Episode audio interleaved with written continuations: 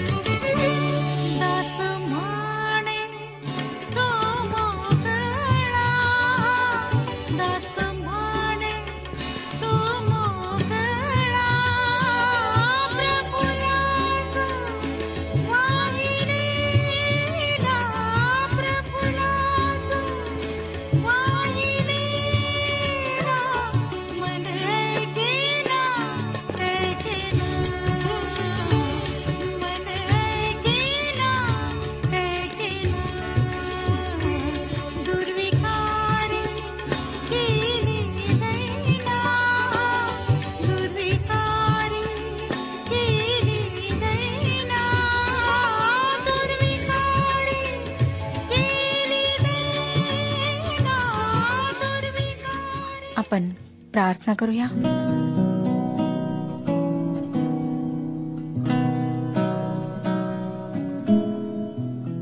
आमच्या प्रेमळ जिवंत परमेश्वर पित्या तुझ्या थोर आणि गौरवी नावाला शतशः धन्यवाद देत आम्ही तुझ्या समोर स्वतःला नम्र करीत आहोत.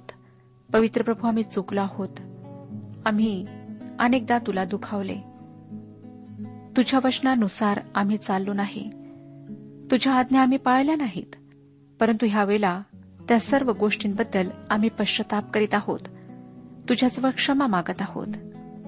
आपल्या मोठ्या कृपेने आम्हाला क्षमा कर.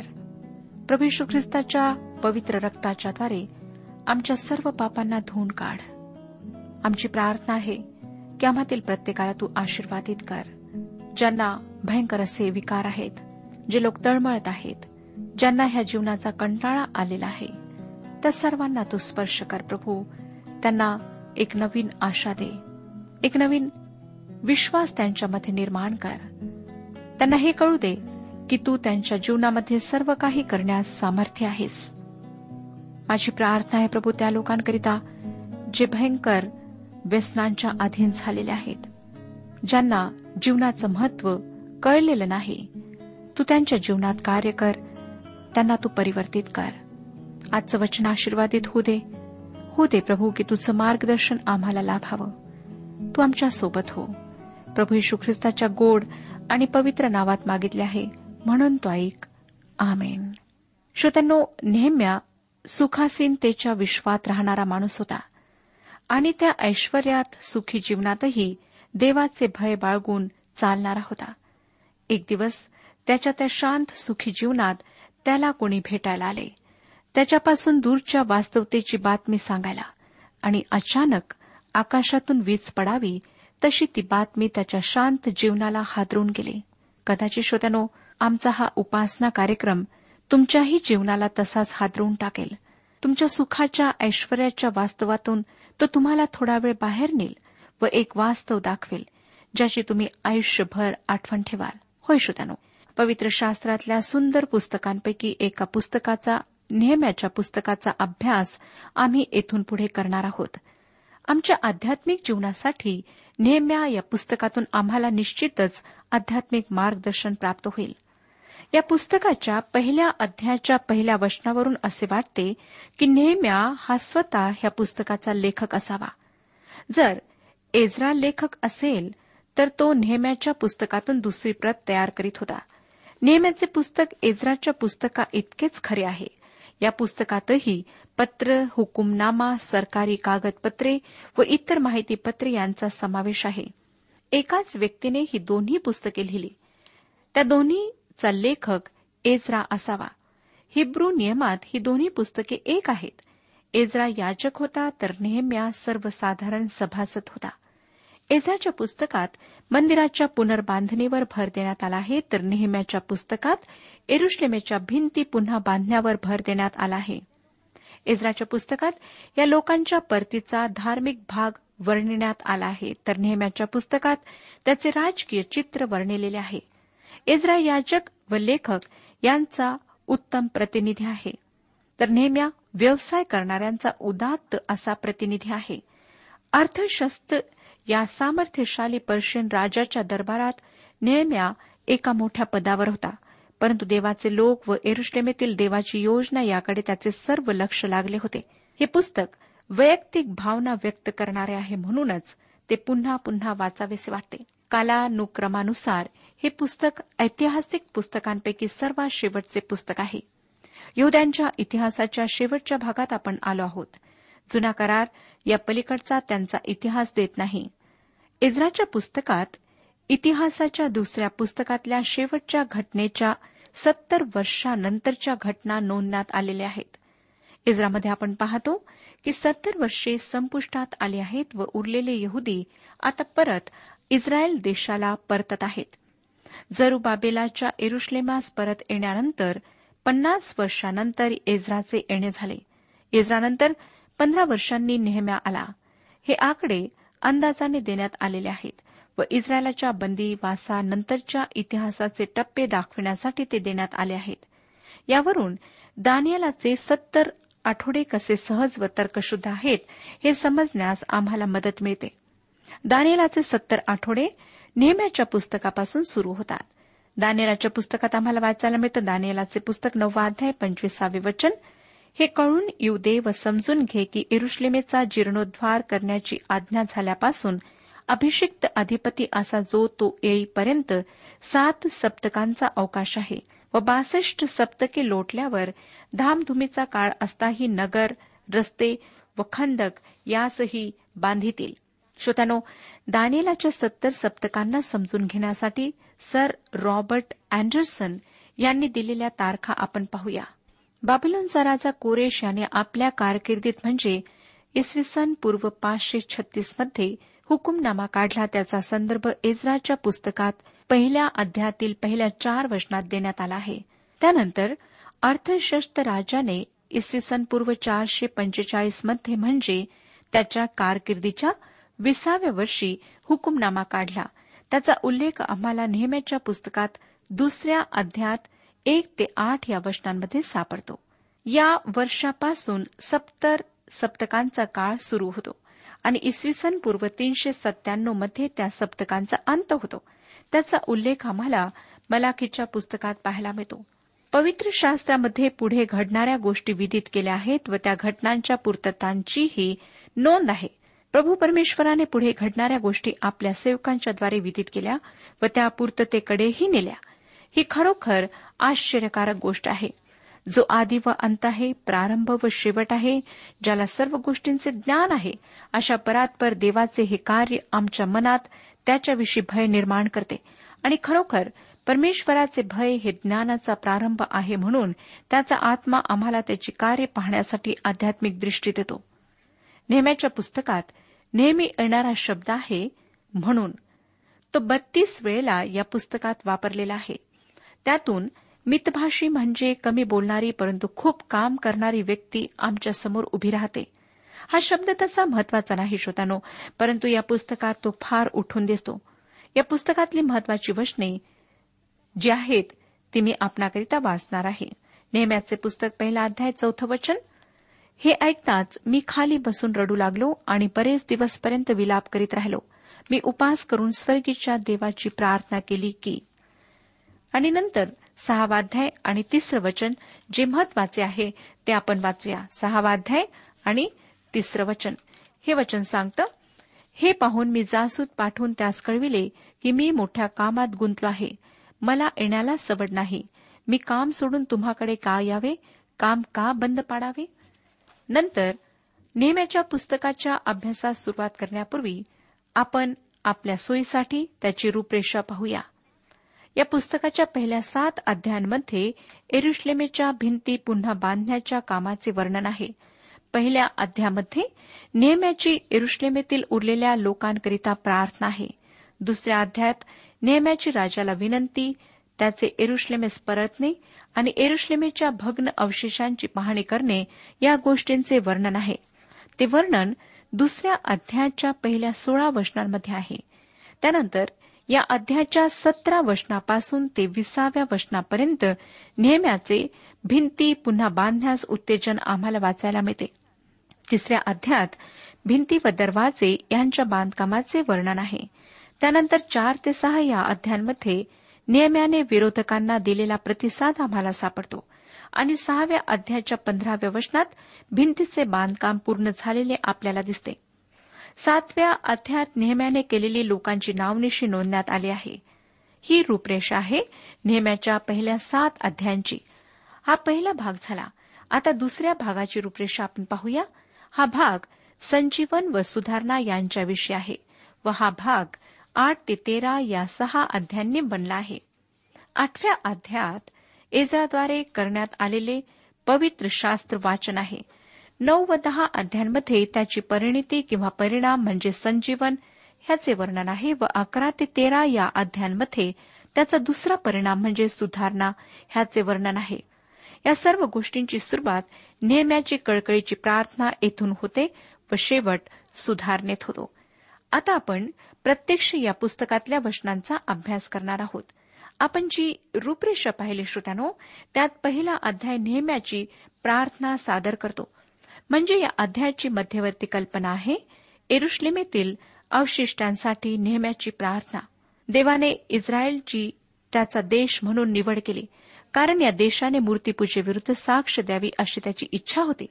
परंतु देवाची इच्छा पूर्ण करण्याऐवजी हे लोक बरेचदा स्वतःच मूर्तीपूजक बनले आणि देवाने त्यांना बाबिलोन देशात बंदिवासात पाठवून दिले. जो देश मूर्तीपूजक लोकांचे केंद्रस्थान होता. देवाने त्यांना त्या पापापासून शुद्ध करण्यासाठी या अग्निपरीक्षेतून जायला लावले. आणि जेव्हा ते त्या अग्निपरीक्षेतून बाहेर पडले तेव्हा ते त्या मूर्तीपूजेच्या पापाचा धिक्कार करू लागले व एरुश्लेमेस परतले. परंतु श्रोत्यानो त्यांचे हे स्वातंत्र्य परिपूर्ण नव्हते. रोमी साम्राज्य येईपर्यंत ते गुलामगिरीत होते. नव्या करारात आपण पाहतो की त्या काळात त्यांच्यावर रोमी लोकांचे राज्य होते. एरुश्लेमेच्या बांधकामात तीन जणांनी फार महत्त्वाचा वाटा उचलला. त्यापैकी एक म्हणजे जरुबाबेल राजपुत्र. त्याने राजकीय बाजूचे प्रतिनिधित्व केले. दुसरा म्हणजे एजरा जो याजक होता. आणि तिसरा नेहम्या जो एक सर्वसाधारण सभासद होता. राजा व याजक हे तर एरुश्लेमेच्या भिंती बांधण्यात मंदिर शुद्ध करण्यात यशस्वी झाले नाही. म्हणून देवाने नेहम्याला ज्याला आपण एक साधारण व्यक्ती किंवा सभासद म्हणू त्याला पाठवले. दुर्दैवाने आजकाल देवाचे सेवक व सर्वसाधारण सभासद यांच्यात फार भेद केला जातो. परंतु दोघेही सेवेसाठी आवश्यक असतात. दोघांनीही देवाच्या सहभागितेमध्ये असावे ही गोष्ट महत्वाची आहे. देवाचे सेवक व मंडळीचा सर्वसाधारण सभासद यांच्यात भेद केला जाऊ नये कारण त्या दोघांची जबाबदारी सारखीच असते.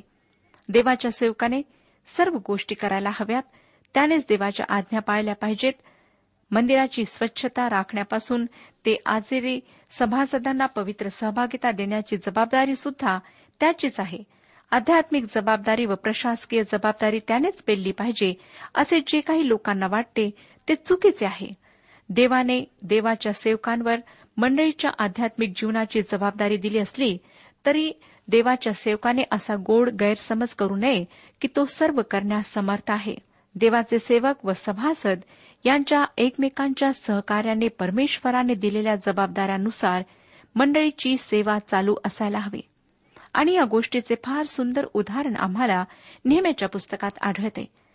एजरा या याचकाची मंदिर बांधण्यास फार मोलाची मदत झाली आणि एरुश्लेमेच्या भिंती बांधण्यास नेहम्याची मदत झाली.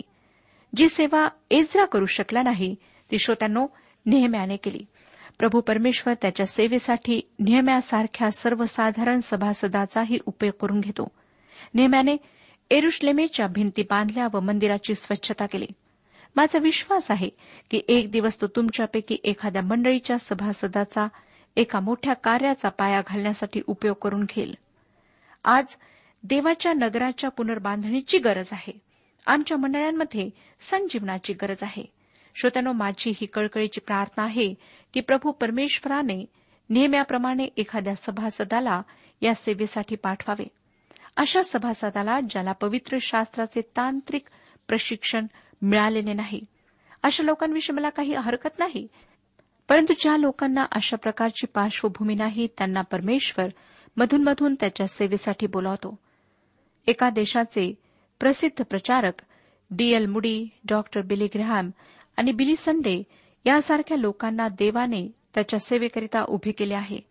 त्यांना आपल्या सेवेसाठी बोलावले आहे आणि आताही त्याने सर्वसाधारण सभासदांना अशा महान सेवेसाठी बोलवावे अशी माझी कळकळीची प्रार्थना आहे. कारण श्रोत्यानो आम्हाला नेहम्यासारख्या लोकांची गरज आहे. निरीक्षण करणे आणि काम करणे यावर नेहम्याचा विश्वास होता. तसेच काम करणे आणि प्रार्थना करणे यावरही त्याचा विश्वास होता. पाहणे प्रार्थना करणे किंवा काम करणे व प्रार्थना करणे हे शब्द नेहम्याच्या व्यक्तिमत्वाचे वैशिष्ट्य होते. तो पर्शियात सरकारी नोकरीत होता. तो राजासमोर त्याचा प्याला धरणारा होता. तो एक चांगला नीतिमान व प्रामाणिक माणूस होता. तो पर्शियामध्ये राहू शकला असता परंतु तो जर तेथे राहिला असता तर त्याचे नाव देवाच्या पुस्तकात नोंदल्या गेले नसते. आपण ते कधी ऐकले नसते. या नेहम्याचा अभ्यास करताना आम्हाला त्याचे अनेक गुण विशेष दिसणार आहेत. तो एक निष्ठावान सभासद होता. त्याला आपल्या लोकांविषयी आस्था होती. त्याची आस्था आणि कळकळ त्याच्या या पहिल्या अध्यातल्या प्रार्थनेमध्ये व्यक्त झाली आहे. मी ह्या प्रामाणिक निष्ठावान व्यक्तीशी आपला परिचय करून देणार आहे. नेहम्या ह्याचे पहिले सात अध्याय इरुश्लेमेच्या भिंतीची पुनर्बांधणी ह्याविषयी सांगतात. आणि उरलेले पुस्तक संजीवन आणि पुनर्स्थापना ह्याविषयी सांगते. पहिल्या अध्यायाची सुरुवात नेहम्याच्या प्रार्थनेने होते. पहिली दोन वचने वाचूया. नेहम्याचे पुस्तक पहिला अध्याय आणि पहिली दोन वचने. हकल्याचा पुत्र नेहम्या याचा वृत्तांत. विसाव्या वर्षी किसलेव महिन्यात मी शुशन राजवाड्यात होतो. तेव्हा हनानी नावाचा माझा एक बांधव आणि इतर काही लोक यहुदातून आले. बंदिवासातून सुटलेल्यांपैकी जे यहुदी शेष राहिले होते त्यांच्याविषयी व एरुश्लेमविषयी त्याचकडे मी पुस्तपास केला. श्रोत्यानो जेव्हा नेहम्या सुटलेल्या यहुद्यांविषयी बोलतो तेव्हा तो त्या यहुदी लोकांविषयी बोलतो जे इस्रायल देशास परतले होते. नेहम्या आपल्या देशास परत जाऊ शकला असता परंतु काही कारणास्तव जो जाऊ शकला नाही. त्याने त्याऐवजी नोकरी पत्करली. मी नेहम्याची टीका करणार नाही कारण परमेश्वर ह्याप्रमाणे लोकांचा उपयोग करून घेतो आणि त्याने नेहम्याचा उपयोग करून घेतला. लक्षात घ्या की एका महत्त्वाच्या जागेवर असलेल्या या माणसाला देवाच्या कार्याविषयी आस्था होती. देवाच्या कार्याविषयी त्याला अतिशय कळकळ होती. एक दिवस तो राजवाड्यात वावरत होता. त्यावेळेस एरुश्लेमहून परतलेला एक माणूस त्याला दिसला. त्याने एरुश्लेमहून बहुतेक करून संदेश आणला होता. नेहम्याने त्याला थांबून विचारले काय? कसे काय चालले आहे? आपल्या देशातली स्थिती कशी आहे? त्याच्या या प्रश्नाला जे उत्तर मिळाले ते नेहम्याचे पुस्तक पहिला अध्याय आणि तिसऱ्या प्रश्नात वाचायला मिळते. त्यांनी मला सांगितले बंदिवासातले जे अवशिष्ट लोक त्या प्रांतात राहिले ते मोठ्या दुर्दशेत असून त्यांची अप्रतिष्ठा होत आहे. एरुश्लेमेचा तटही पडला आहे व त्याच्याविषयी आग लावून जाळून टाकले आहेत. श्रोत्यानो हे चित्र फार काही चांगले नव्हते. देवाचे कार्य व त्याचे लोक यांची दशा दयनीय होते. यहुदी लोकांनी देवाची आज्ञा मानली नसल्याने ते बदनाम झाले होते आणि त्यांची बदनामी देवाला परवडण्यासारखी नव्हती. आज आम्हालाही त्याच्या लोकांची बदनामी परवडण्यासारखी नाही. देवाच्या लोकांची दुर्दशा सहन करण्यासारखी नाही. जेव्हा नेहम्याने या लोकांची दशा ऐकली तेव्हा तो फार अस्वस्थ झाला. खरे तर या वृत्तांताविषयी तो बरेच काही म्हणू शकला असता. खरोखर फारच वाईट गोष्ट आहे किंवा अरे रे हे तर फार वाईट झाले. किंवा मी तुमच्यासाठी प्रार्थना करेन. असे काहीतरी तो म्हणू शकला असता. सहानुभूतीची वाक्य त्याने त्या लोकांना ऐकवली असती परंतु तसे झाले नाही. नेहम्याला या सर्व गोष्टींविषयी फार आस्था वाटली. त्यानंतरचे वचन पहा चौथे वचन. हे ऐकताच मी खाली बसून रडू लागलो आणि बरेच दिवसपर्यंत विलाप करीत राहिलो. मी उपास करून स्वर्गीच्या देवाची प्रार्थना केली. या वचनातून आम्हाला बऱ्याच गोष्टी शिकायला मिळतात. सर्वात पहिली गोष्ट जी आमच्या लक्षात येते ती ही की या लोकांच्या दुःखस्थितीविषयी नेहम्या अलिप्त नव्हता. आणि तो त्यांचा कडक टीकाकारही नव्हता. तो त्यांना असे सहज म्हणू शकला असता लोकांनी असे करायला हवे किंवा तसे करायला हवे किंवा त्यांनी असे करायला नको परंतु असे काही म्हणण्याऐवजी नेहम्या फार दुःखी झाला. त्याला या लोकांची फार काळजी वाटली. श्रोत्यानो एजराची अशा स्थितीतली प्रतिक्रिया तुम्हाला आठवते काय? त्यालाही लोकांच्या स्थितीचे दुःख झाले. त्यालाही देवाच्या क्रोधामुळे काळजी वाटली. तो याजक होता आणि नेहम्या सर्वसाधारण सभासद होता. परंतु दोघांचीही लोकांच्या स्थितीविषयी एकच प्रतिक्रिया होती. मंडळीची सर्व जबाबदारी केवळ तुमच्या देवाच्या सेवकानेच वाहिली पाहिजे असे नाही. त्याला तुम्ही तुमच्या प्रार्थनेद्वारे सेवेद्वारे सहज हातभार लावू शकता. काय तुम्ही तुमच्या मंडळीतल्या लोकांसाठी आणि तुमच्या देवाच्या सेवकासाठी प्रार्थनेचा पाठिंबा देता? नेहम्याने सभासद असूनही त्याच्या लोकांच्या काळजीचे ओझे वाहिले. त्याने त्यांच्यावर टीका केली नाही. आज श्रोत्यानो आमची सेवा फार मोठ्या पेचात आहे संकटात आहे कारण मंडळीतले लोक ख्रिस्ती लोक केवळ टीका करण्यामध्ये तत्पर आहेत. मला नाही वाटत की हे टीका करणारे लोक ख्रिस्ताच्या सेवेविषयी खरोखर आस्था बाळगतात. जर एखाद्याची दुर्दैवी दुःखस्थिती तुमचे हृदय हेलावून सोडत नसेल तर टीका करणे सोडून द्या. कारण बोलणे खूप झाले. आणि बोलण्याने कोणाचे काहीही कमी होत नाही. पण अश्रू ढाळायला प्रामाणिक भावना खरे प्रेम असायला हवे.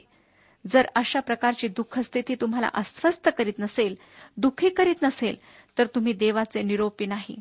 आणि जे लोक अशा प्रकारे इतरांच्या दुःखात सामील होतात त्यांना पाहून हसू नका. तुम्ही कोणाच्या मनमोकळ्या कळकळीच्या प्रार्थनांसाठी अडखण बनू नये म्हणून जपा. तुम्ही जर कोणासाठी तेवढ्या कळकळीने प्रार्थना करू शकत नसाल तरी तसे करणाऱ्या इतरांवर टीका करू नका. कोणी म्हणेल काही लोक ढोंगेपणे रडून प्रार्थना करतात. श्रोत्यानो अशांचा न्याय परमेश्वर करेल. परंतु टीका करण्याची वृत्ती बाळगून पवित्र आत्म्याला आम्ही विझवू नये कारण अशा कळकळीच्या प्रामाणिक प्रार्थना पवित्र आत्म्याच्या प्रेरणेने होतात. नेहम्याने आपल्या देशाच्या लोकांच्या दयनीय स्थितीसाठी देश बांधवांना नावे ठेवली नाहीत किंवा त्यांच्यावर त्याने टीका केली नाही तर त्याला त्या लोकांविषयी फार दुःख झाले. मला वाटतं श्रोत्यानो इज्रा हा एक वृद्ध माणूस असावा आणि नेहम्या तरुण असावा. बंदिवासाच्या वेळेस एजरा एक लहान मुलगा असावा आणि इतरांप्रमाणे नेहम्याचा जन्म बंदिवासाच्या काळात झाला असावा. एजराच्या पुस्तकाचा अभ्यास करताना मी जे स्वेच्छेने बाबिलोनात राहिले त्यांच्यावर टीका केली नाही. कारण जरी ते देवाच्या इच्छेविरुद्ध बाबिलोनात राहिले तरी त्यांच्यामध्ये काही देवाचे लोक होते जे एरुश्लेमेस परतले नाहीत.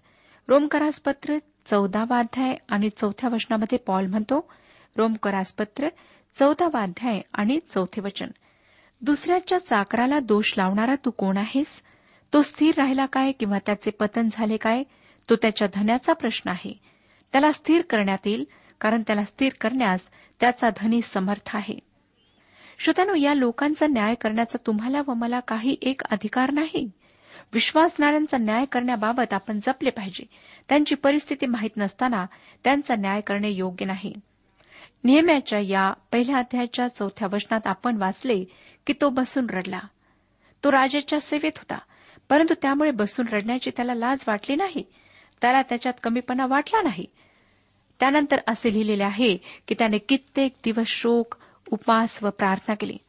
लक्षात घ्या की शोक उपास करण्यासाठी नेहम्याचे कोणी आप्त स्वकीय स्वर्गवासी झाले नव्हते किंवा त्याच्या वैयक्तिक जीवनात त्याला कोणतेही नुकसान पत्करावे लागले नव्हते किंवा कोणी त्याचा विश्वासघातही केला नव्हता. एवढे हृदय विदारक दुःख त्याला व्हावे असे त्याच्या स्वतःच्या वैयक्तिक जीवनात काहीच घडले नव्हते.